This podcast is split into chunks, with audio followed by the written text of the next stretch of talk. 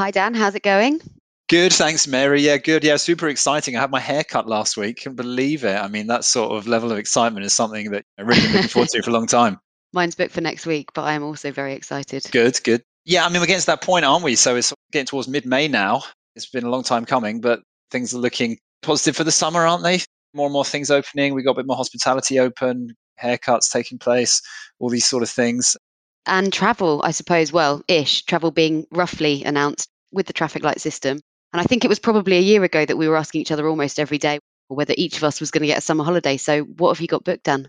I know, I know. God, I can't believe it's a whole year since we were having that conversation and kind of back in the same place we were a year ago. I mean, who would have really thought it? But for us, we've got a couple of things booked in the UK. We've got a Cornwall trip and nice. one up to the Lake District, which are quite nice for to see how the little one goes in the car, which is going to be bit tricky. He's not done too much driving in the car. And we are hoping to get away to France later in the summer, but obviously we're looking very carefully at the traffic lights to see if that's going to work or not. Nice. How about you? How about yourself? I am juggling a whole load of contingent trips, if I'm honest. So I've got the one I'm definitely doing in Scotland. My best friend's getting married in Scotland this summer. And then I have a maybe Romania and a maybe Germany, all very much dependent on rules and isolation and that sort of thing. And then, yeah, watching carefully, maybe an autumn trip we're thinking this year, go a bit further afield. But I was slightly surprised the US wasn't on the green list in last week's announcement. So we'll watch that for a bit before we book anything, I think. Lots of arrangements up in the air, I guess, over the summer. But Indeed. hopefully we can all look forward to a good summer of a few pints in pub gardens and a little bit of sunshine and socializing and meeting people. Wouldn't that be lovely? Absolutely. Yeah.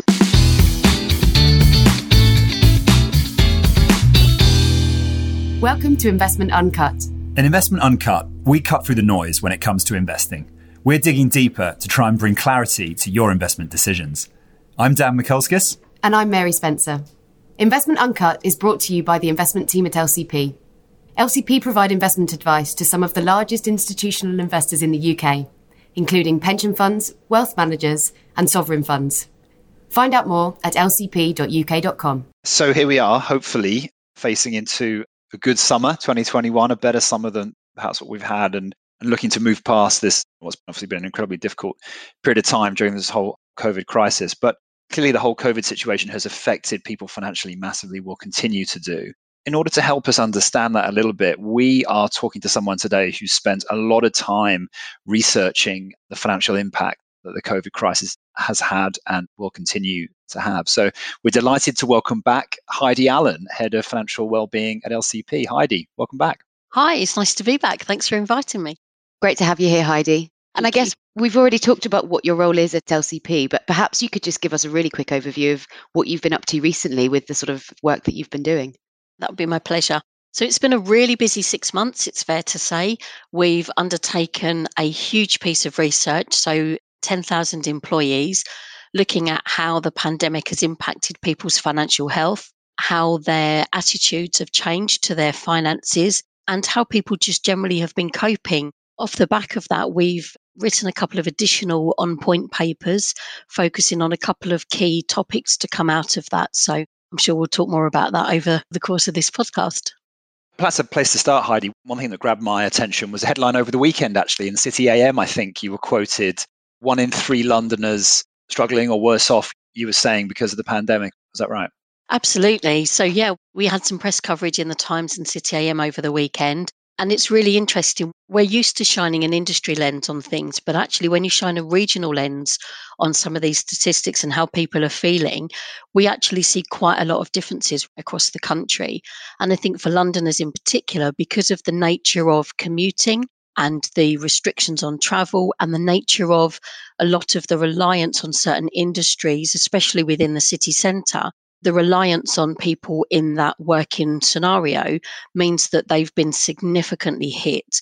Couple that with the high increase in cost of living associated with living in a major city centre like London, it's just further compounded a lot of the problems that a lot of areas across the whole of the UK have been experiencing. That's really interesting. Is this a London specific thing, or did you see this in sort of other city hubs as well? We did see it to a degree in other main city hubs, but I think it's fair to say that London was significantly above the UK average in a lot of areas purely because of the complex nature of the working scenarios that we have in London and the heavy reliance on those industries who actually weren't in that quartile weren't in that particular area, and that having a knock on impact to shopping, to retail, to hospitality, to entertainment in particular. It's something I think we commented on before, but it's just back to this point of averages just don't help you at all looking at this, do they? Because there's many people in London who have been relatively fortunate. We're obviously probably all in that camp as well. We've been carrying on working, carried on getting paid, haven't had to commute, so have been slightly better off. But then lots of people working these hospitality jobs where the sector's been really hard hit, who, like you say, have reductions to income and still high costs of living and that sort of stuff. So trying to average those two out just doesn't get you anywhere in terms of understanding what's really going on. Absolutely. And I think averages can work in some scenarios because it gives you sort of like a pulse as to roughly what's going on. But what it doesn't take into account is the extremities. So those that have been really hardly negatively hit and those that have been really positively impacted. And I think the thing with averages, you sort of lose that divide, as it were, between sort of those that have found it good or positive and those that have had a real negative experience. And perhaps in a minute, we'll come on to talk about the people that have been more positively impacted. But I guess just in terms of what is the state of the nation, and I appreciate averages are very difficult, but can you give us any sort of headlines in terms of so we've got the stats about London, but just maybe more how people are feeling about things at the moment from the survey? Well, I think it's really interesting when we look at things like stress and anxiety, for example.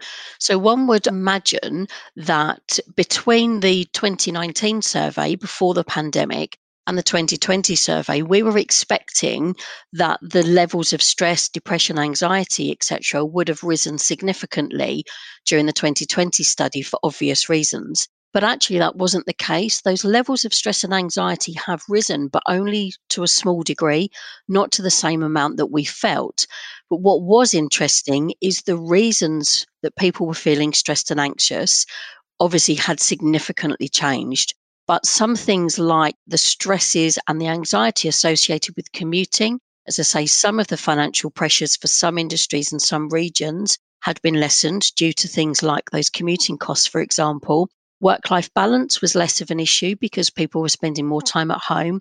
The social interactions have risen up the priorities, and things like health of loved ones had risen up in terms of biggest concerns. So, yes, and again, it comes back to those averages where you're looking at a percentage, and that can tell you only so much. But when you look at the underlying rationale and the underlying data, that actually that's where you see the significant shift in behaviors and thought process. That's fascinating, actually. Yeah, because you're right. I suppose I would have thought that people would be more stressed and feel more under pressure. But you're sort of saying that in the rounds, no, but it's just completely changed in terms of what's stressing people out, what the causes are. So that's quite nuanced, isn't it? Interesting.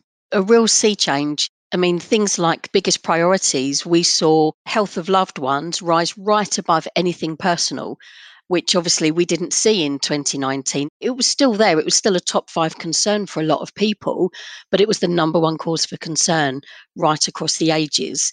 And I think that's just emphasized when we think about well-being, actually what's important to us, what matters to us, and actually what things are we going to spend our time focusing on and what things are going to worry and stress us out. And that has had a significant change since pre lockdown. I'm sort of hesitant to jump to trying to pull positive takes out of this because it's obviously that's not the intention, just to try and spin everything positively. But there is something positive there, isn't there, in terms of priorities, like real life priorities becoming a little bit clearer out of this than maybe what they were before, and people maybe reprioritizing a little bit. I'm a very glass half full kind of person, so I always try and find the positive wherever possible.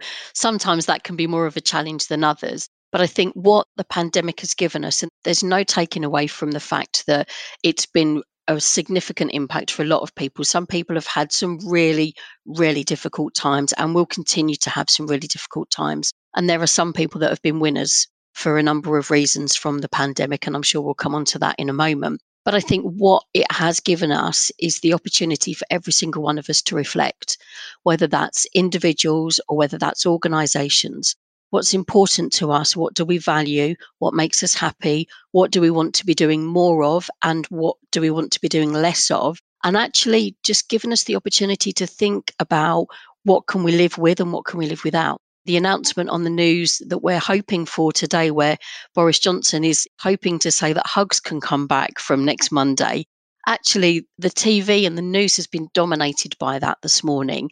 And 12, 18 months ago, something like that would not have made such headline grabbing news.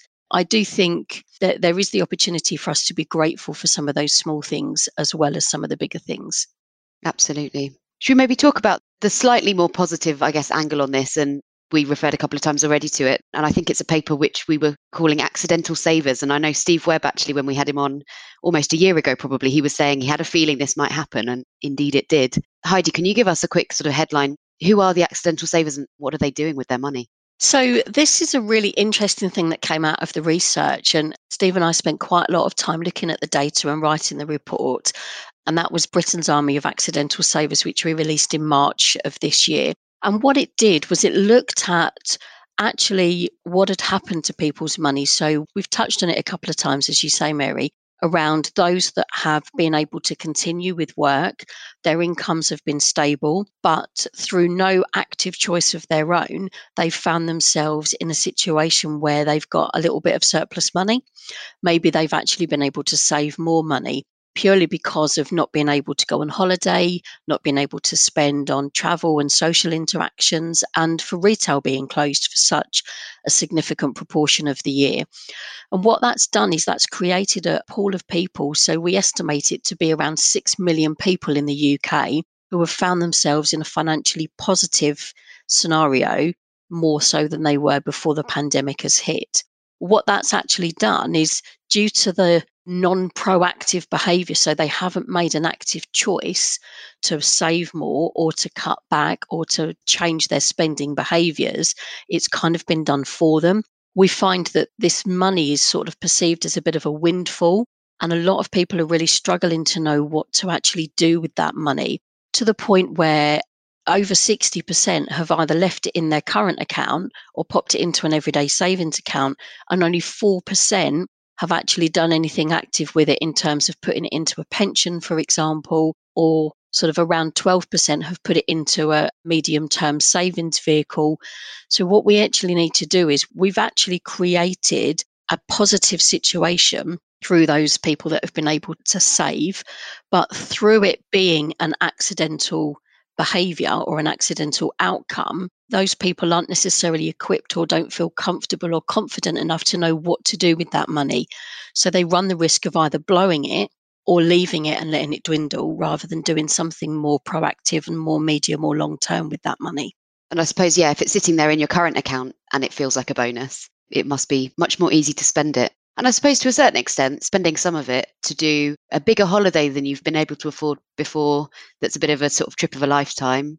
There's probably nothing wrong with that to an extent, but it's just thinking about, I guess, the right way of spending your money for your own priorities. It's back to what we just said before. And as well, I think it's the old adage. I love the saying, get your ducks in a row, because if you've got a pool of money there and you've got expensive debt, then actually what should you be doing with that money? There's the rationale that says, I need to get myself into a better financial position. And that, for a lot of people, might not necessarily be leaving it in that account. It could be paying down that expensive debt. It could be giving themselves a rainy day fund. So if something happened in the future, they don't need to dip into an overdraft or use credit cards or even payday lenders, for an example. So it's about making sure that people know what their priorities are and know the right things to do with that money. And they think about today, but they also think about tomorrow and the longer term future as well. That's absolutely right, isn't it? But I guess I'm wondering, you know, where do people normally go to even have that conversation or get any idea of how they should be using it? I'm thinking back here a little bit to our conversation around the budget with Steve Webb, where he was at the time we were expecting that the Chancellor might there was the eat out to help out type thing. So the government trying to rightly in many ways encourage people to spend a little bit of that eat out to help out didn't wasn't necessarily brilliant last time around from a health perspective, I guess, and there hasn't been that much of that this time. But you certainly don't see the chancellor saying save your money to help out sort of thing, save out to help out sort of thing. Are those conversations happening, Heidi, in terms of people understanding how they should use the money? To be honest, we've seen quite a significant ramp up in terms of talking to organisations to provide financial education. And a lot of organisations are also thinking about financial advice. So there are some organisations that provide advice, guidance, and information when it comes to that longer term financial planning, but actually they don't necessarily provide the same support or the same mechanisms for that short or medium term financial planning as well. So I think for a lot of organisations, it's an eye opening opportunity to think about from a financial health perspective we do significant work. We've got options, we've got savings vehicles to help for that longer term financial planning. But actually, if people are struggling or people aren't making the right decisions today and tomorrow, then actually, what impact is that going to have on that future financial planning? One other area that's really interesting, and I'd be interested in your thoughts on this as well, and that's around the social impacts of financial health as well. We've seen so much in the news and so many conversations about environmentally responsible investments for pensions, for example, for the future. And people were talking more about having that conscious decision and that conscious bias as to where they put their money in terms of the short and medium term savings. But I think from a pensions perspective, there's still that disengagement and there's still that element of it's something over there that happens on my behalf and they don't really have an active choice. So I wonder whether we're going to see the potential sea changes as more of this happens for people thinking about more socially responsible investing for the medium and the longer term. I think there's a lot of accuracy in that. I think it's difficult for people to engage with pension money being their own money that they have full control over and can influence what's available to them. So I think there's definitely an onus on the providers of personal pension plans because I think there is a lack currently of a wide variety of sustainable and sort of climate friendly options for investment.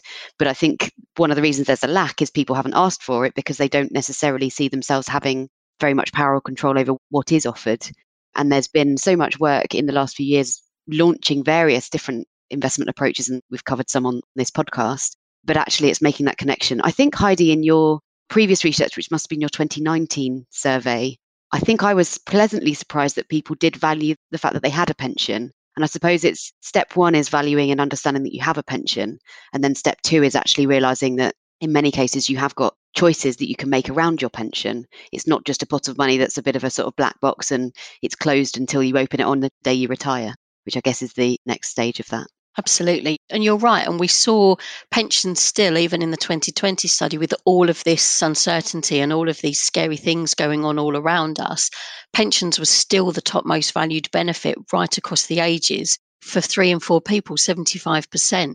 And it was even top three most valued benefit for the 16 to 34 year olds, which is fantastic. And that is an increase on what we saw last year. And I wonder whether that is because we're starting to see some of that great work in responsible investment starting to bubble through, and the youngsters starting to take a little bit more of an active interest, thinking about, okay, what am I doing with my money? What am I encouraging? What am I supporting for the short and the medium and long term as well? Would certainly be a really positive development and people feel like the pension is really their own money because obviously it really is but i agree mary too often it's sort of locked away somewhere and people maybe don't even view it somehow as their own money so whether it's a change in the way people are engaging with pensions or whether sort of accidental type savers is an opportunity to promote i don't know isas or lifetime isas and those sort of things as useful medium to long term vehicles that can also be brought into the conversation around workplace saving more generally. So it's not just about pensions, but about these other things that could be useful as well. Opportunity to set up a ISA or junior ISA if you've got kids, for example. All those sorts of things that kind of would be really useful conversations, I guess, to get started with people, wouldn't they? It must be very difficult for a workplace to work out what they are offering and how they are supporting their employees based on we've just had effectively two conversations one about how much people are struggling and another about how people are accidentally better off how does a workplace work out their own employment need and that's a really great question. And I think a lot of organizations really struggle with that. But actually, they've got a wealth of data available to them. And one of the challenges is actually understanding how to best use that data and making sure that they're using it to inform their strategic thinking. And one thing that we come across quite a lot is looking at single lines of data in isolation can only tell a really short story. The really powerful insights come when you put multiple levels of data together and you start to build up a picture because then you then start to understand all of the different nuances and all of the different elements that come together to create a situation that an individual employee may well be in or may not be in, be that for the positive or for the negative. And I think a lot of organizations are starting to realize that actually they know a lot more than they thought they did. And it's just about looking at it in the right way and then really using it to shape how they communicate, how their employees feel. What's really interesting, one of the things that came out in this year's report in particular was around how people feel about their workplace. And over 50% said that they didn't have confidence in their employer. And again, over 50% said that they didn't feel their employer valued what they do. And just wow. under 50% felt that their employer didn't care. That to me is really sad. They're staggering numbers, aren't they? That that proportion of people are feeling so unhappy effectively to sort of summarize with their work. And for employers where 50% or more of their workforce potentially are saying they don't have the confidence, is it too late, do you think, in terms of do you therefore think that many of those people will leave their workplace when they feel comfortable to do so? Are there things employers can be doing right now to try and kind of catch those people, or if they missed their chance a year ago? I think for a lot of organisations, there is still definitely the opportunity to do some things. I think naturally there are going to be people that are going to move when things return to some form of normality. And I think the question for organizations to think about is actually are they okay with that? And what impact is that going to have on their organization? We all know it's costly to recruit people in and to retrain people. And actually, it could be the people that they've kept, they've not furloughed or they've not sort of put through redundancy, that actually might be those that are feeling vulnerable. So it's definitely not too late. And what I think we need to do is just be mindful of the fact that there is a proportion of people that are feeling unvalued, uncared for, and are feeling unsecure. Actually, now is a really great opportunity as things start to open up and things start to get back to some form of normality to recommunicate the benefits, to recommunicate the business strategy, to recommunicate where the future direction is of the business, to try and build back some of that security and build it back with people in the right way. And this is, again, we mentioned it earlier, this is a really great opportunity for people to reflect and for organizations maybe to say, yeah, the way we did things before was right for that world. And actually, the way we're going to do things going forward is going to be a little bit different. And this is why it's going to be different. This is why we're doing what we're doing. We do care, we do value you. These are the benefits we've got in place to show that we care and we value you. And actually, a lot of that is going to come down to communication. That's a really good point, actually, in terms of the benefits that were right for the business two years ago based on how people will live their lives in the future might just not be and from a financial perspective then i suppose it's not a good use of money for the company. Not just that they might lose some of their staff but actually they could be wasting money. Some of these benefits that organizations have in place have been in place for years and years and years. And actually if people don't value them they're not meeting the needs of the individuals.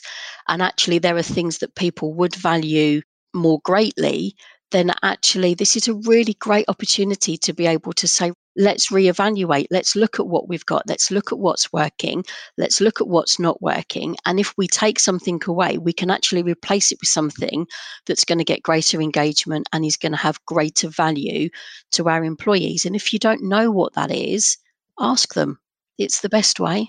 It's fascinating because one thing that from your survey seems to come out right at the top of that list, obviously, is flexible working, which, of course, the world has to state the obvious, changed quite radically on that front in the last year or so. So, yeah, I mean, it's so interesting listening to you. I suppose what you're sort of saying is we could be looking at quite a big turnover in the workforce over the next few years once things do settle down a little bit. People reevaluating what their priorities are, people who are deeply unhappy with certain companies, and there be a bit of movement around. And I suppose some of that is maybe a good thing to try and view it positively in people that have maybe not been in the right job for a while and taking the opportunity to sort of reevaluate and move. And so a really interesting competitive dynamic for the employers in terms of what they're offering, how they're describing what they're offering, particularly to people in their sort of 20s and 30s who you've identified as wanting quite different things to previous generations and might have benefit packages that haven't been reviewed massively in decades. And if people do move organisations or do move industry, for example, then actually they're moving for a reason and they're moving because they've had the opportunity to think about actually, is what I'm doing making me happy? Is that the right thing? Is that the best use of my skills? For a lot of people, that may be yes, but for a lot of people, that might be no. So, actually, what we could end up with after any movement is actually a really strong, well engaged, really happy, confident, and productive workforce. And for everyone, that's got to be a good thing. What we need to make sure is that any movement that does happen happens where people find themselves in a more positive situation than they were in previously. And I suppose, sort of building on what Dan said in terms of competitive environment, within a certain industry, therefore, the companies within a certain industry are looking for the strongest candidates, as they always are. And that will lead that company to have more success than its peers. And so, from a sort of investing in companies perspective, you want to be identifying companies that have got a good focus on offering the right benefits to employ the right people to have a very strong workforce. So, Heidi, from the work that you've done with various companies, I guess what does good look like? Are there any sort of things that people should be looking out for in terms of the way companies are run, the types of benefits, or the type of phraseology around the benefit structure, that sort of thing? Again, that's a really interesting question. And I think it's different for every one of us. I think the most important thing is for us personally to take responsibility to think about what do I want to do? Where am I going? Am I doing the right things? And is what I'm doing making me happy? So there's definitely an element of personal responsibility there. From an organization's perspective, it's about using what you've got already. So it's about using the data to really understand what's helping and what's hindering people's financial health and people's overall well-being recommunicating the great things that they've got in place. And I think having the confidence to say, just because something's been done that way or something's always been there, actually that might not necessarily be the right thing going forward. So having the confidence to be able to look at things with a fresh pair of eyes and see whether that's what you want to continue with going forward there's going to be a lot of emphasis on return on investment, on making sure that there are cost efficiencies and there's productivity is working to the best. Absence rates are down, sickness is down, engagement is up. So, really using all of those great metrics that organizations have got in place already to really understand what's going on and use that as an opportunity moving forward. On the financial point, I'm really curious to know does your sort of research suggest that people are sort of open to having a sort of a financial input from their employer sort of thing in terms of provision of long-term savings and things or provision of advice and that sort of stuff. I've always wondered whether people sort of would far rather that happen away from their employer or are they open to that being part of their benefits and part of being the conversation with the employer? A lot of people are really open to it and i think it's topic dependent is the answer to that. So I think when we look at how people want to receive information and how they want to be communicated with, there are some topics that are by the very nature more personal and more emotive. So, for example, struggling with and coping with debt, the way people want to have interactions and get information and support is quite different to budgeting and money management, for example, which is very different to savings, investing, and future planning. So it definitely is topic dependent. But I think, again, this is where it comes back to the confidence and how valued and motivated and how cared for people feel within an organization. If they don't trust their company and they don't trust their organization and they don't trust their line management, they're not going to open up with the best will in the world and the benefits can be the most market leading ever and people just aren't going to use them if they're in a supportive workplace in a trusted environment and they need help, they're going to turn to the employer because that nine times out of 10 is where the vast majority of people's financial mechanisms come from in terms of benefits, in terms of protection policies, in terms of health and well-being more generally. So it really does come down to what kind of culture people are sort of living and working within. So, Heidi, from our conversation today, it sounds like employers are on a bit of a tipping point, if you like, in terms of what they offer to their workforce. What's the one thing that you want people to take away from this episode? So, I think for me, it's about this has to be an opportunity. It's really easy to focus on just the negatives or to pick a positive and focus on that. actually using this as an opportunity to stand back and reflect, both from a personal perspective, but also from an organization's perspective as well. This next phase of normality that we're about to enter into is actually going to set the scene for our future both, as I say, individually and from an organization. So don't be afraid to review, don't be afraid to look back and say, what did we do? But also be able to look forward and say, what do we want to do and where do we want to go? And how can we make that happen? The big reevaluation. what would you say is the most underappreciated thing about all this? The most underappreciated thing is utilization of data within organizations as we've mentioned before, using single lines of data really don't tell you that much. The power comes when you put multiple lines of data together. And if anybody wants a hand with knowing where to start with that, then reach out. We're happy to have a conversation. We're happy to help. But it really can be eye opening and really shape the strategic direction for organizations when they do that right. So, Heidi, do you have any recommendations for the listeners today? So, yes, actually, funnily enough, I've just finished reading a book and it was a really eye opening read. It's called The Boy, the Mole, the Fox, and the Horse, and it's by Charlie Mackesy.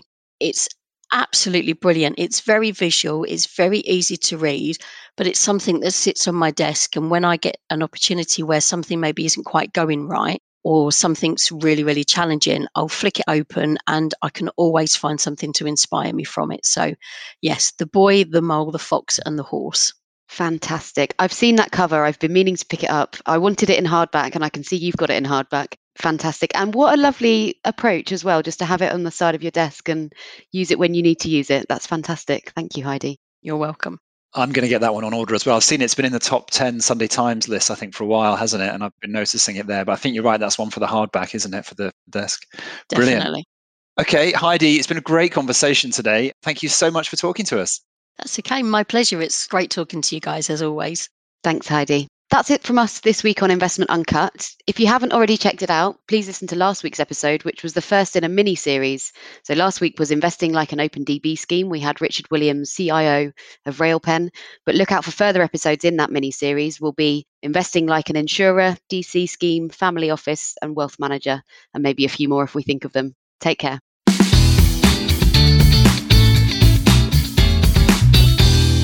Our podcast is for information and marketing purposes only and does not constitute any form of investment or financial advice. For more information, please refer to our marketing privacy policy on the LCP website.